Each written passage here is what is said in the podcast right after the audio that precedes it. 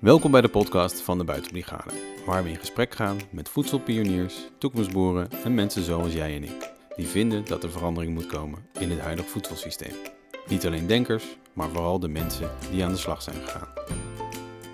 In deze podcast spreek ik met zij die zijn gaan bouwen aan een eerlijk voedselsysteem. Wie zijn deze mensen en wat beweegt ze om soms zelfs radicaal het roer om te gooien en te starten als boer? Aan de rand van de Singel in het centrum van Leiden is enige jaren geleden een eetbare oase ontstaan.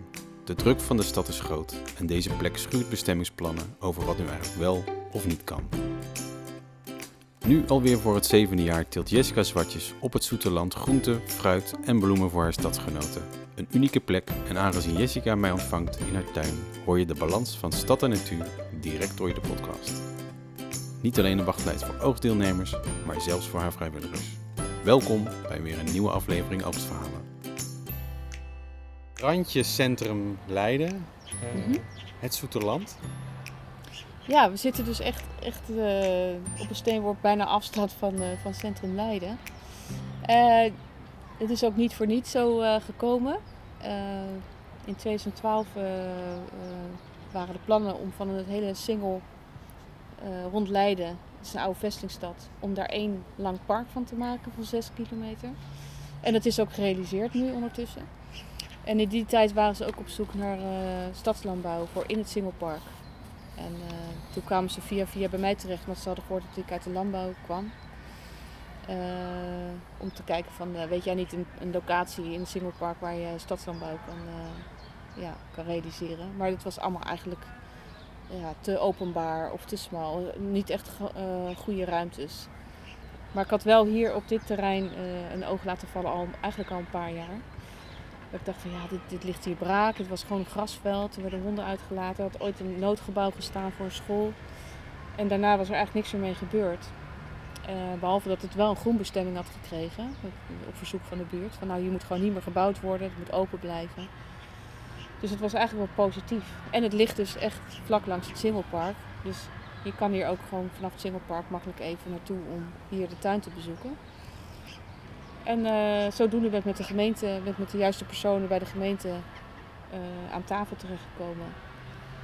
Maar dat, eh, dat was nogal. dat duurde anderhalf jaar voordat we een gebruiksovereenkomst van één jaar kregen. Dus we mochten wel beginnen toen, maar we hadden maar één jaar. Waarop ik meteen bessen ben gaan planten. Zo van, nou, onze intentie is om die te oogsten over drie jaar. Dus, dat is, eh, ja, Je had een visie. ja, en je moet ook op een gegeven moment laten zien dat je echt het serieus wil.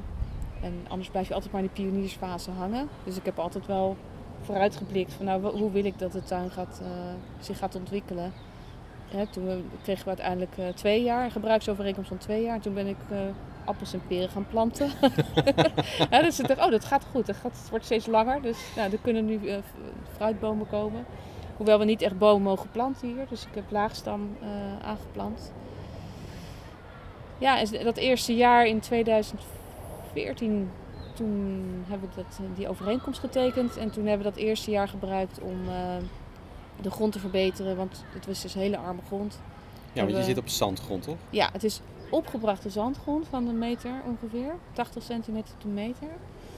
Eh, en dat is geen, eh, dat is gewoon eh, ja, hele arme zandgrond. Dus we hebben daar eh, het helemaal ingezaaid met groene mesters. Dus het was één grote paarse eh, zee van bloemen van de facelia waar het zoemde van de bijen. Dat was ook prachtig. En toen hebben we dit stuk, dit, deze, een cirkel midden in de tuin hebben we gebruikt als voorbeeldtuin. Daar hebben we toen wel alle groentegewassen ingezaaid om te laten zien, nou dit is wat we willen op grote schaal. Want we hadden dat jaar heel weinig tijd. Ik deed een opleiding en ik had werk. Dus een opleiding voeding en diëtetiek. En tijdens die opleiding kwam ik erachter dat ik eigenlijk weer de landbouw in wilde. dus, eh, en in die cirkel hebben we eigenlijk dat eh, telkens laten zien aan mensen, nou dit is wat we zouden willen op grote schaal. En in dat jaar hebben we vrijwilligers eh, enthousiast weten te maken. Of mensen die vrijwilliger willen worden. En ook mensen die dus eh, oogst willen afnemen. Maar toen moesten we ook nog op zoek naar eh, hoe gaan we dat dan eh, vormgeven. Wat voor bedrijf, of, of bedrijf. Het, het mag dus niet een bedrijf zijn. We mochten geen spullen verkopen. Nog steeds niet. En hoe ga je dat dan vormgeven? Dat je wel hier echt een, een boterham aan kan verdienen. Want ja, je moet hier gewoon paar dagen per week mee aan de slag gaan. En toen hebben we dus inderdaad gekozen voor het CSA-principe, zeg maar. Dus we hebben gevraagd of mensen een donatie willen doen om deze tuin te realiseren. En als dank delen we de oogst met jou. Dus zo hebben we het eigenlijk gecommuniceerd. Dus op die manier ga je een beetje door de mazen heen die de gemeente eigenlijk zegt van... Ja, ja. Dus we hebben een stichting opgericht. Stichting Leiden Oogst. Toen al meteen, in 2013 al. En uh, met die stichting konden we ook subsidies aanvragen. Dus de eerste startsubsidies, uh, ja, het geld dat we nodig hadden om het op te starten, om bijvoorbeeld de houten palen te kopen en het eerste zaai- en pootgoed. en de bemesting en dat soort dingen. Dat hebben we toen allemaal van de subsidies betaald en die bessenstruiken. En vanaf 2015 zijn we echt begonnen met, met de CSA. En toen begonnen we met iets van 60 oogstdeelnemers. En uh, in oktober uh, zaten we vol.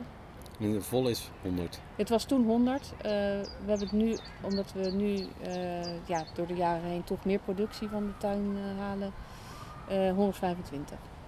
En hoe groot is het, is het stuk waar we... Het is 0,3 hectare. 0,3? Ja. Maar netto teeltoppervlak van alleen de groenten, dus los van de bloemen en de kruiden en de bessen, is het 2000 vierkante meter. Netjes. Dus het is vrij uh, intensief. We doen hier aan intensieve, intensieve landbouw. Maar wel op die manier dat de bodem er beter van wordt. Ja, want je teelt dus vrij intensief op een redelijk arme grond. Maar uh, je ziet ook hier, als je hier zit, in, als je hier zit inderdaad, dat uh, de, de ruige mest die ligt er nog op deels. Dat je inderdaad wel heel erg bezig bent met bodemverrijking. Ja. En uh, doe je daar nog in, uh, in de loop van het jaar nog bepaalde zaken aan? Ja, we, doen, we proberen zoveel mogelijk te mulchen. Dus we krijgen ook gemaaid gras van, van Hovenier bijvoorbeeld. En we hebben onze eigen compost. We doen ook aan buurtcomposteren. Dus mensen in het centrum hier wordt, wordt GFT niet opgehaald.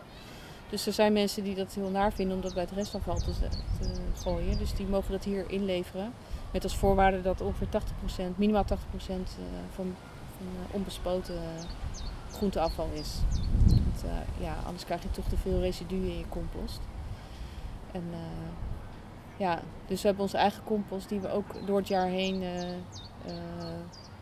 tussen de gewassen als, als, ja, als bedekking zeg maar, op, de, op, de, bodem leggen. En ik wil nu dit jaar ook wat meer uh, boekwijd tussen de gewassen gaan zaaien. En, hè, bijvoorbeeld tussen de mais die ook heel lang staat en best wel ver uit elkaar. Gewoon even een rij boekwijd ertussen. Of, uh, gewoon met je groente houden, bedekt. Ja, en bijvoorbeeld de plukpaden van de peulen. ik heb toevallig net rode klaver besteld. Gewoon de plukpaden met klaver inzaaien. Dat het ook bedekt blijft. En tegelijkertijd ook weer stikstof bindt Waardoor je eigenlijk ook weer je bodem bemest tussendoor. Slim, ja. ja. Hey, je, hebt, je zit uh, momenteel uh, vol qua uh, oogstdeelnemers, 125 stuks. Um, hoe gaat dat met oogstdeelnemers hier op de, op de tuin? Hoe werkt het? ja, mensen verbinden zich voor minimaal een jaar aan de tuin. Dus ze betalen een bedrag aan het begin van het seizoen en daarmee kunnen wij dus al investeringen doen voor het hele jaar. Dus bootgoed en zaaigoed allemaal aanschaffen. En uh, de eerste oogst is ongeveer eind april, begin mei. Het hangt een beetje van af hoe koud of warm het de komende weken gaat worden. En ze krijgen elke week een oogstbericht van mij. En dan staat erin een beetje een verhaaltje, wat foto's, van wat gebeurt er op de tuin, receptje erbij. En dan staat erin wat er geoogst kan worden die week. Maar, en als ze hier op de tuin komen, dan, ja, dan, dan, staan er ook echt eh, bij de bedden waar geoogst mag worden vlaggetjes met ook bordjes hoeveel je mee mag nemen en hoe je het moet oogsten. Want ja, dit is natuurlijk, omdat het een kleine tuin is, hebben we ook echt geen, we hebben echt niks over. Het gaat allemaal gewoon helemaal op. Het is echt bijna afgemeten. Het is echt heel erg afgemeten, ja. Echt de portiegrootte is gewoon, het is echt per vierkante meter berekend van oké, okay, portiegrootte is uh, zo groot. Uh, er komt zoveel van de vierkante meter, dus ik zaai zoveel vierkante meter radijs. En zo, dus het, het, past altijd precies. En soms ook niet. Dus dan doen we vaak of-of. Dus bijvoorbeeld raapzeel of radijs in het begin van het seizoen. Ja. En dan de week daarna ook weer, omdat niet alle radijsjes tegelijk klaar zijn. Uiteraard, ja. Dat heb je natuurlijk ook weer. Ja, En de eh, oogstdeelnemer die, die oogst zelf? Of kunnen ze ook vragen aan jou van joh, ik heb niet zoveel tijd voor, eh, voor een extra bedrag. eh, nee, dat doen we niet. Nou, niet voor een extra bedrag in ieder geval. Er zijn wel eens mensen die eh, een operatie hebben gehad en niet goed kunnen lopen of, of die een keer niet kunnen. Eh, kijk, dan, en zeker ook met corona, toen hebben we ook aangeboden om van joh, als je thuis in quarantaine zit, dan brengen we het gewoon even naar je toe. Maar dat is eh, één keer gebeurd en verder niet. En onze oudste, oudste oostdeelnemer is boven de 85 en die kreeg een heupoperatie. En eh, ja, dan, eh, dan gaan we ook gewoon eh, bij de langs. Of op een gegeven moment kwam een vriendin van haar dan oogsten.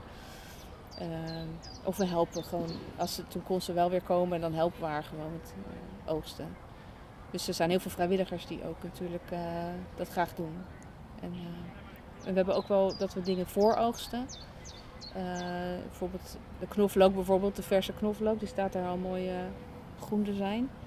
En die hebben we heel eh, strak geplant, of heel dicht op elkaar. En dan gaan we om en om de stengels eruit halen straks. Dan heb je verse knoflook. En de rest laten we staan en het groeit dan uit tot een eh, bol. Eh, maar goed, dat is heel moeilijk uit te leggen. Omdat als je gaat oogsten, weet je niet waar je voorganger gebleven is. Dus dan doen we dat zelf. Dan leggen we dat in kisten klaar en dan kunnen mensen het gewoon meepakken. We hebben gisteren plantgoed binnengekregen van uh, Jongerius.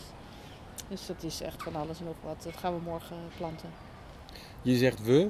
Wie is we? Want dit doe je niet alleen. Het is, eh, het is eh, groot. Dus eh, ik neem aan dat je ondersteuning krijgt.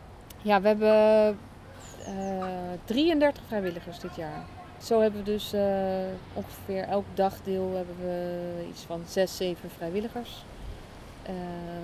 En het is niet dat ze mij per se helpen, maar het is, eh, er is een wachtlijst voor vrijwilligers. Dus mensen willen heel graag, en zeker nu in de, deze tijd dat mensen veel binnen zitten en achter een scherm zitten, merk je echt dat mensen heel graag naar buiten willen. En ook iets nuttigs willen doen. Dus eh, zelfs daar is dus een wachtlijst eh, voor om vrijwilliger te mogen zijn. Ja. Heb je dan ook een, eh, een soort van voorselectie? Of is iedereen gewoon welkom en je kijkt wat, wat ze kunnen? Ik heb nu inderdaad wel een voorselectie gedaan dit jaar. Vorig jaar heb ik geen nieuwe vrijwilligers aangenomen. Dus toen waren we met een stuk minder, waren we met 27. Eh, en wat dat was wegen, wegens corona, waren we natuurlijk allemaal een beetje huiverig. Toen heb ik geen nieuwe vrijwilligers aangenomen. Toen maakten we, gingen we zelfs het gereedschap ontsmetten en zo. ja, dat doe je nu ook niet meer. Eh, maar dit jaar had ik zoiets van, nou, er stonden er 25 op de wachtlijst. En toen is het natuurlijk heel lastig van, hé, hey, maar hè, wie, eh, wie zijn die mensen? Toen heb ik een mail gestuurd met nog wat specifiekere vragen. Van, ja, wat, zijn, wat is je motivatie om te gaan tuinieren? Of eh, nou ja, heb je, heb je al ervaring? Dat soort dingen. Ehm, dus dat, daar kwam wel een helder beeld uit. eh, om ook, ik wil ook dat de vrijwilligersgroep in balans is. Dus eh, je hebt mensen die echt vanuit de landbouw hier willen tuinieren, die willen echt meer leren. En je hebt mensen die ja, toch wat eenzamer zijn en graag wat meer onder de mensen willen zijn. En die mogen hier net zo goed zijn. Alleen het moet wel in balans zijn. Ja, soms dan liep het een beetje uit op gewoon een gezellige koffiepraatclub. Maar dat, eh, dat is voor de tuin weer niet goed. Dus je moet daar toch een beetje de balans in eh, zoeken. Af en toe toch, eh, toch een beetje streng, toch rechtvaardig zijn in, Ja, In nou ja, goed. Je in kan, je keuzes. Mensen Ja. moeten alsnog inderdaad hun groente kunnen krijgen, natuurlijk. Ja, precies. Dus je zit toch in dat spanningsveld van, ja, je wil... kijk, je deelt wel met elkaar de risico's met de oogstdeelnemers. Maar ook de overschotten. En het, het mooiste is als dat dit midden uitkomt. Hè? Dat, dat mensen het gevoel hebben van, ja, ik... eh, het is natuurlijk niet één op één, maar wel sommige oogsters hebben echt wel zoiets, ik wil wel waar voor mijn geld. En dat moet je eigenlijk niet echt hebben, dat gevoel. Want dan, dan kan je beter gewoon naar de winkel gaan, denk ik dan. Maar het moet voor mij ook goed voelen. Dat ik het gevoel heb van, ja, het is het waard. Hè? Mensen eh, krijgen natuurlijk naast een groente ook die hele beleving van het hier zijn en het zelf oogsten. En ook eh, de kinderen die meekomen, die leren ontzettend veel. Ja, want is er een verhaal wat je eh, de oogstdeelnemer meegeeft voor, voordat hij eh, gaat meedoen hier?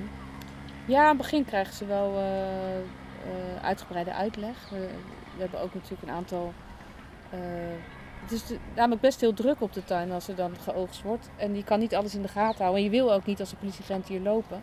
Dus ten eerste krijgen ze, even het formele deel, krijgen ze toch wel voor bepaalde tuinafspraken mee. Van nou niet op de bedden lopen, hele basale dingen.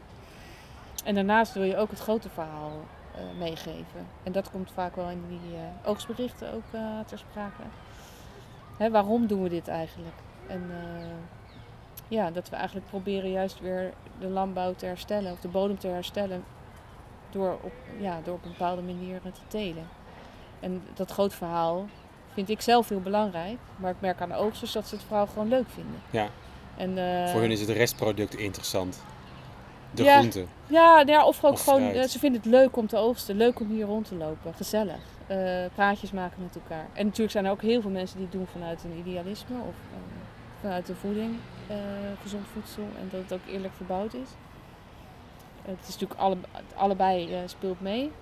Is het dan ook eh begin na zesde jaar, zevende jaar nu? Dit is al het zevende jaar, ja. Wordt het al een ontmoetingsplek ook? Eh, ontmoetingsplek? Ja, dat mensen hier Eh. juist gewoon juist gaan afspreken om te oogsten? Ja, zeker. Ja, ja die, die gaan ze met elkaar een tijd afspreken en dan, eh, ja, dat zie je wel gebeuren, ja. Dus het is opeens heel gezellig met hele families die hier samen klonteren. Nu met corona was het een beetje saai, want toen op een gegeven moment ja, hadden we vaste looproutes en mocht je maar alleen in je eentje komen, want anders werd het gewoon te druk. Eh, dus dat was wel echt heel jammer.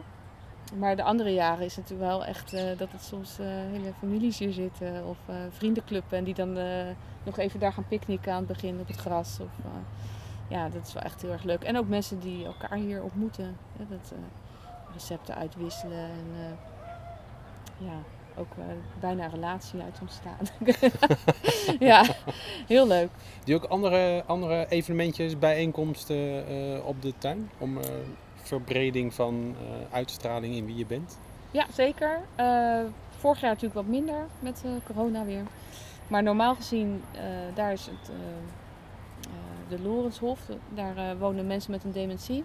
En die komen elke vrijdagmiddag komen ze hier op de tuin. plukken hier bloemen voor in hun huiskamer. En ze zitten dan hier rond de tafel, drinken wat, een plakje cake erbij. En dan gaan ze weer. Eh, dat is een ding wat we doen. We ontvangen ook eh, klassen hier. Dus komen ook scholen hier. eh, ja, die, die, die krijgen dan een rondleiding. En dit is maar net wat ze willen. Maar er is ook een heel programma wat echt ook op de website staat van eh, de Boer op en eh, andere organisaties. En dat bied jij dan persoonlijk dat, aan? dat bied ik persoonlijk aan, inderdaad. En eh, dan, ja, dan gaan ze ook echt aan de slag met de compost en klusjes op de tuin en iets eetbaars maken. We hebben dan zo'n heksenketel, een vuur eronder en dan gaan we soep maken of kruidenboter maken, broodjes bakken. Want komt daar je, je andere opleiding in terug? Voeding en diëtiek? Ja, ook. Ja, en mijn andere werk. Dus ik, ik, ik werk ook nog in het onderwijs. Eh, hier op de Vrije School in Leiden, op de middelbare school. En daar krijgen alle brugklassen, dus van eh, VMBO tot VWO, krijgen allemaal eh, tuinlessen en kooklessen. Voedselvaardigheden, een chic woord. Voedselvaardigheden. Ja, Wauw. Ja, En dan komen ze ook allemaal hier op de tuin? Ja, die, ja, dus ook van het maaklezen komen ze in de veldwerkweek, noemen ze dat. Dan gaan ze een week lang elke dag naar een andere boerderij. Om daar allerlei ervaringen en kennis op te doen. En dan komen ze ook een ochtend hier op de tuin. En dan is het echt eh, van 9 tot 1 eh, programma. En eh, ja, dat is wel heel waardevol. Dat doe ik inderdaad echt vanuit de opleiding voeding en dat ik daar in het onderwijs ben gaan werken. En ja, dat is echt heel hard nodig. Die kennis bij de leerlingen bij, bij kinderen is gewoon echt heel erg, heel erg smal, heel klein. En ze komen al überhaupt heel weinig buiten, val me op. Dus alleen als ze een uur buiten zijn is voor die kinderen al heel wat. Ze komen, de laatste tijd er een leerling van, ja ik kom wel buiten, maar alleen in mijn game. Dus je zit, achter, je zit te gamen en daar zie je een buitenomgeving op zijn scherm. En dat is, ik Dan ben is die buiten, geweest. Oh, ja. Ja, goed, dat vond ik wel echt shocking. En je ziet ook aan de motoriek van de leerlingen, eh, kan je precies zien, oh ja, die, die eh, zit veel binnen, eh, is veel aan het gamen. En, die, komt, die, en dan, dan hoor je ook later, ja, mijn opa heeft een tuin. Of ik woon in, in Bodegraven en we hebben een grote tuin en mijn moeder heeft een moestuin. Ik speel nog En- wel eens buiten. Ja, dan zie je echt heel groot verschil. Ja. Eh, en de kennis over voedsel en hoe het groeit is echt, eh, ja, het is echt heel hard nodig dat er meer eh, aan gewerkt wordt. Hoe kan je dat überhaupt combineren in zo'n druk seizoen met groenteteelt? Dan ook nog eens lesgeven? Hoe, hoe, hoe verhoudt zich dat? Ja, ik heb gewoon mijn week heel strak ingericht eigenlijk. Dus maandag en vrijdag ben ik hier de hele dag. En dan straks ook op zaterdag tot 1 uur. En op dinsdag en donderdag werk ik op school. Dus ik werk 10 uur per week in het onderwijs. Verspreid over twee dagen. En dat, dat staat gewoon vast. Dat zijn gewoon de dagen waarop ik in ieder geval werk. En uh, in het seizoen ben ik hier dan op woensdag. Dat is eigenlijk mijn vrije dag. Maar dat is eigenlijk nu mijn flexibele werkdag. Dus uh, dan ben ik hier op woensdag vaak lekker ook alleen. En dat vind ik soms ook wel heel fijn. Dat je niet uh, gestoord wordt of gewoon lekker je eigen ding kan doen. en zeker als het droog is, dan ben ik hier in de avonden ook bezig. Met beregenen. Ja. ja, je hebt een heel mooi systeem aangelegd. Vertel, kan je daar eens wat meer over vertellen? Uh, ja, dit is, dit, dit, dit, we hebben de beregening uh, anderhalf jaar geleden zo'n beetje helemaal ingegraven. Uh, is een vaste beregening. En je kan dus nu gewoon per, per vak gewoon beregenen. En met tiksproeiers kan je, die, die kan je er gewoon opklikken op de, de, de buizen die uit de grond komen. En dan, dan wordt gewoon dat stuk beregend wat je wil beregenen. Ja, je hebt gewoon geen gezul met slangen. Alles ligt vast. Ja, je hoeft alleen maar inderdaad de sproeikop erop te zetten en ergens de hoofdkraan. Nou, we moeten wel de pomp eventjes, uh, die staat wel nu in een pompkast bij de sloot. Of bij, uh, die, die aan de singel uh, verbonden is. En dan moeten we wel even een slang uitrollen. En aan, want het, hij moet over een weg heen. Ah, waar, niet, ja. waar geen auto's rijden ja. verder, maar in ieder geval je kan hem niet laten liggen. En dan is er één hoofdleiding over de hele tuin met zijtakken, de bedden in. en die je dus helemaal afzonderlijk van elkaar kan aan- en uitzetten. En dat werkt perfect eigenlijk. Maar we willen natuurlijk ook wel wat water besparen. Dus we hebben ook wel steeds meer teelten die we met druppelbevloeiing doen. Zoals we doen buitentomaten bijvoorbeeld. Die gaat met druppelslangen. Aardbeien, de bessen, uh, komkommers. Uh, nou ja, dat soort uh, gewassen die eigenlijk wat langer staan. Die krijgen druppelbevloeiing.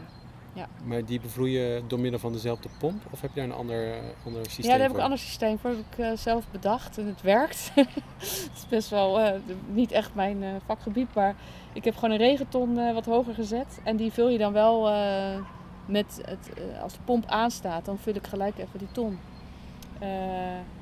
en dan loopt het er gewoon door de druk, loopt het gewoon door die, door die slangen. Door die, en dan krijgt ze gewoon water. Ook op het einde. Ook op het einde. Ja, hij bouwt eerst helemaal die druk op door de hele slang en dan uh, loopt hij leeg. Dus dat gaat hartstikke goed. En nu, uh, wat ik wel nu vaak doe, ik heb op die uh, druppelslangen, op de hoofdleiding daarvan, heb ik wel een aansluiting voor die, voor die gele slangen, zeg maar. En daar kan, als de pomp aanstaat, zet ik gewoon een, een kraantje. Ik heb een aantal kranen ook die ik open kan zetten. Zet ik hem er rechtstreeks op. Dan kan ik gewoon meelopen met de beregening. En dan aan het eind kan ik eventueel nog die ton even vullen. En dan weet ik gewoon zeker dat het uh, goed zit. Ja, dus werkt, ja, en we hebben ook nog een IBC-vat achter de schuur, dus we hebben ook regenwateropvang. En die Van wil het schuurtje? Ja. Ja, en die wil ik eigenlijk aansluiten. Uh, ja, ik ben bezig met een kas. Aanvraag. Dat wordt nog een dingetje, maar dat vertel ik later nog wel. Maar het idee is wel om vanuit die IBC-vat ook een soort druppelbevloeiing aan te leggen. En dat we dan de kas uh, ook op die manier kunnen beregenen. Of water kunnen geven. Ja. Tof. Ja. Hey. Um, kas benoem je? Kas of tunnel? Nou, uh, voor, ja, ik, ik heb niet zo'n heel erg bezwaar tegen tunnels. Maar met een kas, uh, het voordeel van een glazen kas is dat hij gewoon automatisch kan beluchten. Dus hij gaat gewoon, de ramen gaan automatisch open als het warm wordt. je hebt het volgens mij ook wel bij bepaalde tunnelkassen. Maar ook voor, omdat je midden in de stad uh, zit, wil je ook dat het er mooi uitziet. Uh, ik vind het natuurlijk als niet heel lelijk op zich. Want ik vind het altijd wel heel erg horen bij een tuinbouwbedrijf. Maar het is wel ook weer plastic. Dus we hebben toch gekozen om een vergunning aan te vragen voor een glazen kas. Uh, niet super groot, maar wel groot genoeg om de opkweek te doen en om de teelt van tomaten en komkommers te doen. En dan, maar goed, toen, die aanvraag die ligt nu bij de gemeente. En er was een, uh, een uh, ambitieuze ambtenaar die uh, in de papieren ging kijken en die kwam tot de conclusie dat wat wij hier doen helemaal niet mag. Dat in strijd is met het bestemmingsplan. Dus het eh, gaat wel even tijd kosten voordat we achter. eh, Je hebt iemand wakker gemaakt. ik heb iemand wakker gemaakt, wat buiten mijn schild is, want we hebben dat binnen de gemeente niet goed eh, afgestemd met de afdeling van wie wij de grond huren. Ja. Dus eh, ja, er moet, er moet een tijdelijke gebruikswijziging van de grond komen. Dus we hoeven niet bestemmingsplan te wijzigen, maar wel het gebruik. Want wat is het bestemmingsplan van deze plek? Openbaar groen. En een kast valt daar niet onder. Nou, het gebruik. eh, nee, precies. Dus dat, dat, dat kan al niet in openbaar groen. Maar ook wat we doen, dus het tuinieren zelf, mag niet in openbaar groen.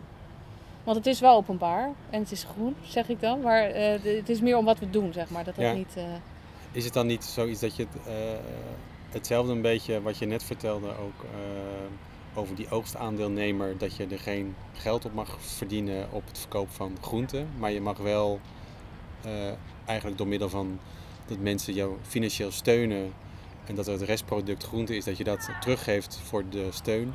Dat je bijvoorbeeld de kast neerzet op basis van educatie.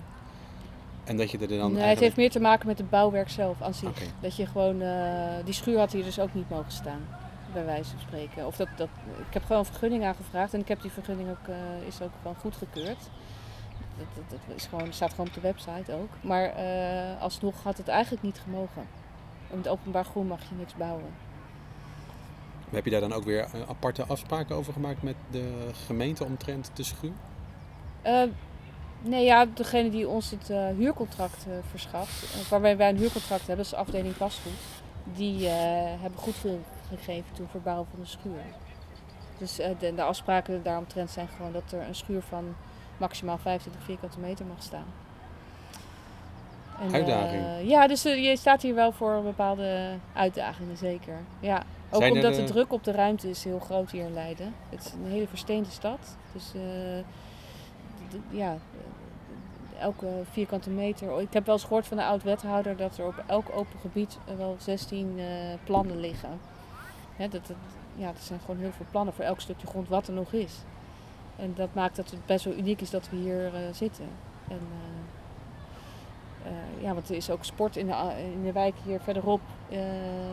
in een park is een hockeyvereniging die wil uitbreiden. En daar is een heel referendum over geweest. Maar dat mag dus. uiteindelijk heeft de, heeft de gemeenteraad besloten: we gaan het niet doen daar in het park, want er is te weinig draagvlak. Maar ja, het kan net zo goed zijn dat het dan hier zou kunnen komen. Dat jij moet vertrekken. Dat ik zou moeten vertrekken.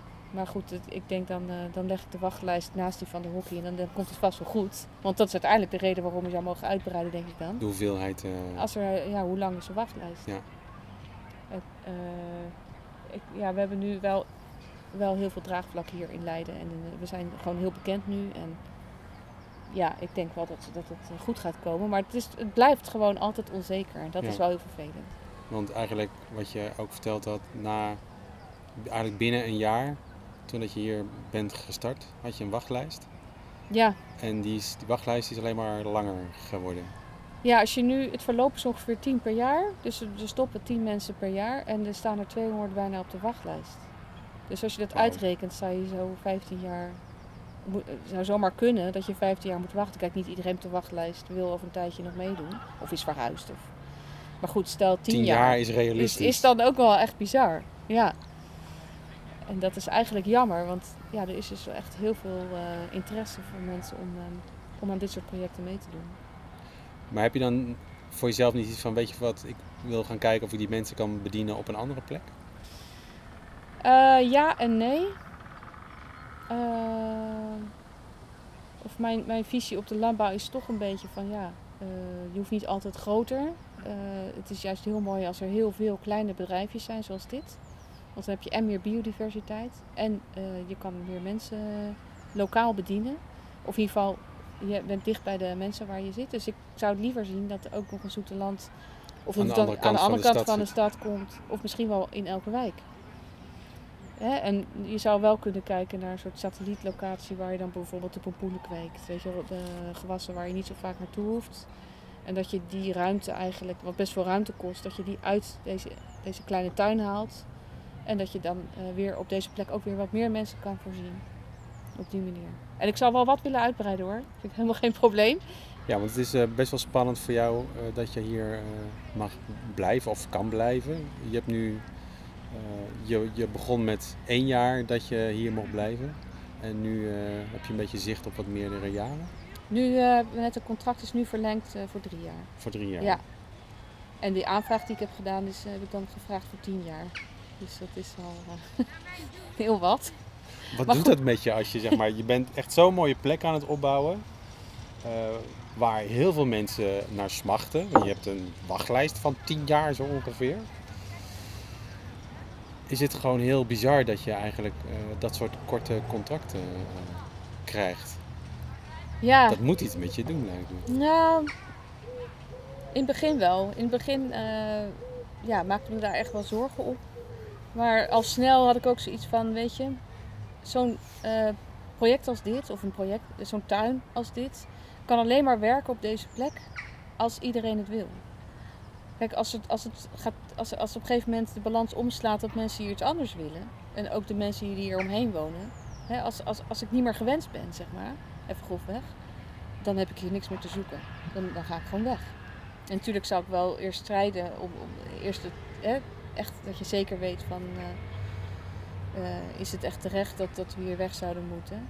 Uh, het moet wel een keuze zijn van de, de wijk en de stad dat we hier hier zijn, zeg maar, dat we hier bestaan.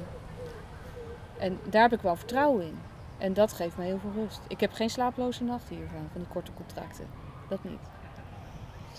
Nou ja, dat is op zich wel fijn inderdaad dat je vooruitzicht hebt. En maar dat je inderdaad ook de rust hebt om uh, uh, in dienst te kunnen staan van de plek en de bewoners.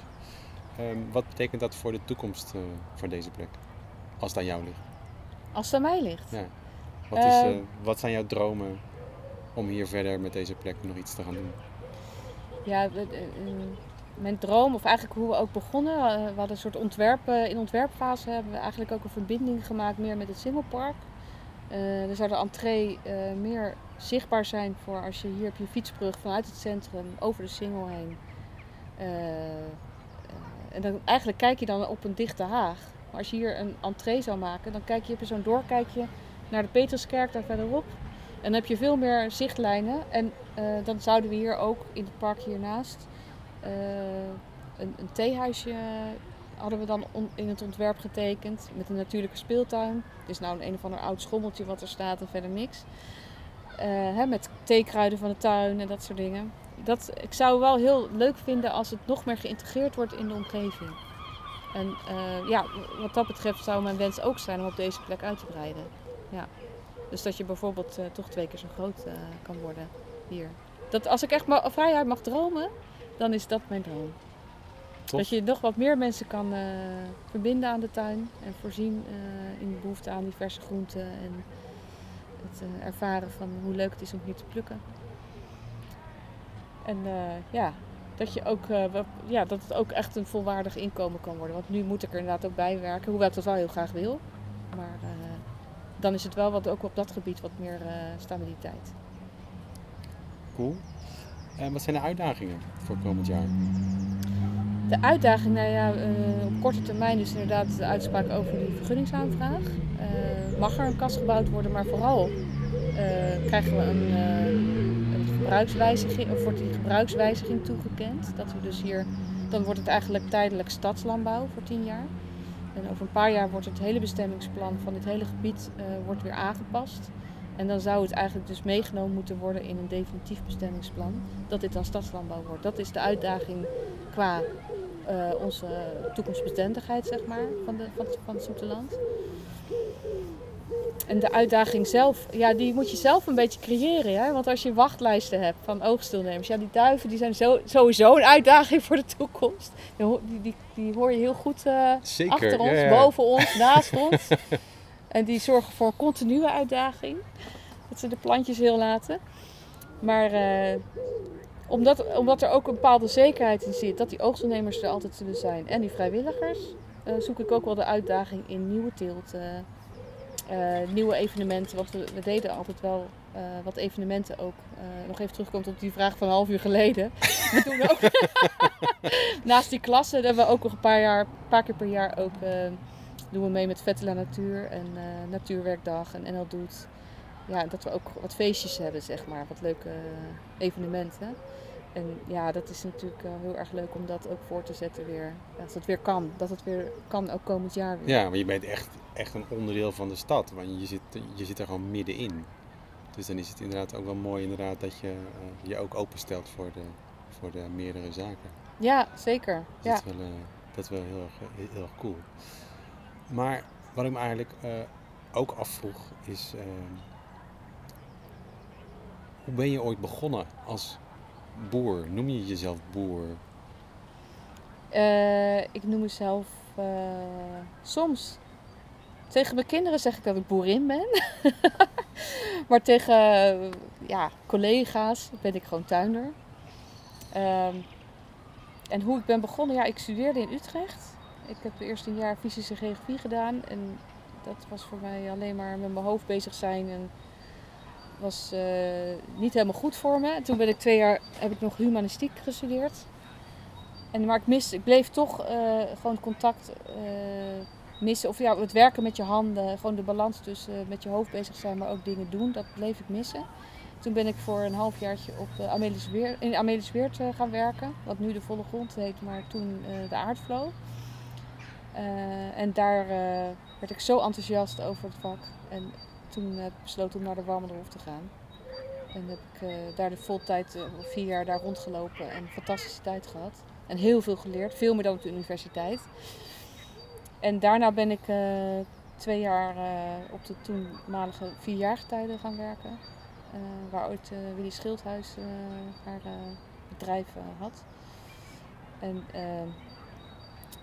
daar ben ik echt fulltime tuinder geweest op vier hectare. En totdat ik daar uh, ook uh, haken en ogen ging zien. En toen ben ik daar uh, gestopt. Ik ben toen ook moeder geworden.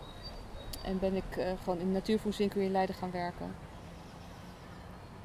maar miste toch de uitdaging. En toen ben ik, toen de jongste naar school ging, ook weer naar school gegaan. Toen ben ik voeding en diëtetiek gaan studeren.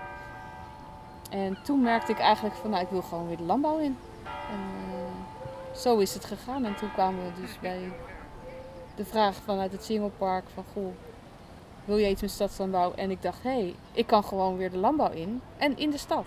Ik hoef dus niet meer naar buiten te verhuizen. Ik kan gewoon in de stad blijven wonen. En toch het vak uitoefenen wat ik uh, het liefste doe. Tof. Dit is, het klinkt als een hele mooie cirkel rond in dit uh, ja. gesprek. Um, Jessica, ik wil je hartstikke bedanken.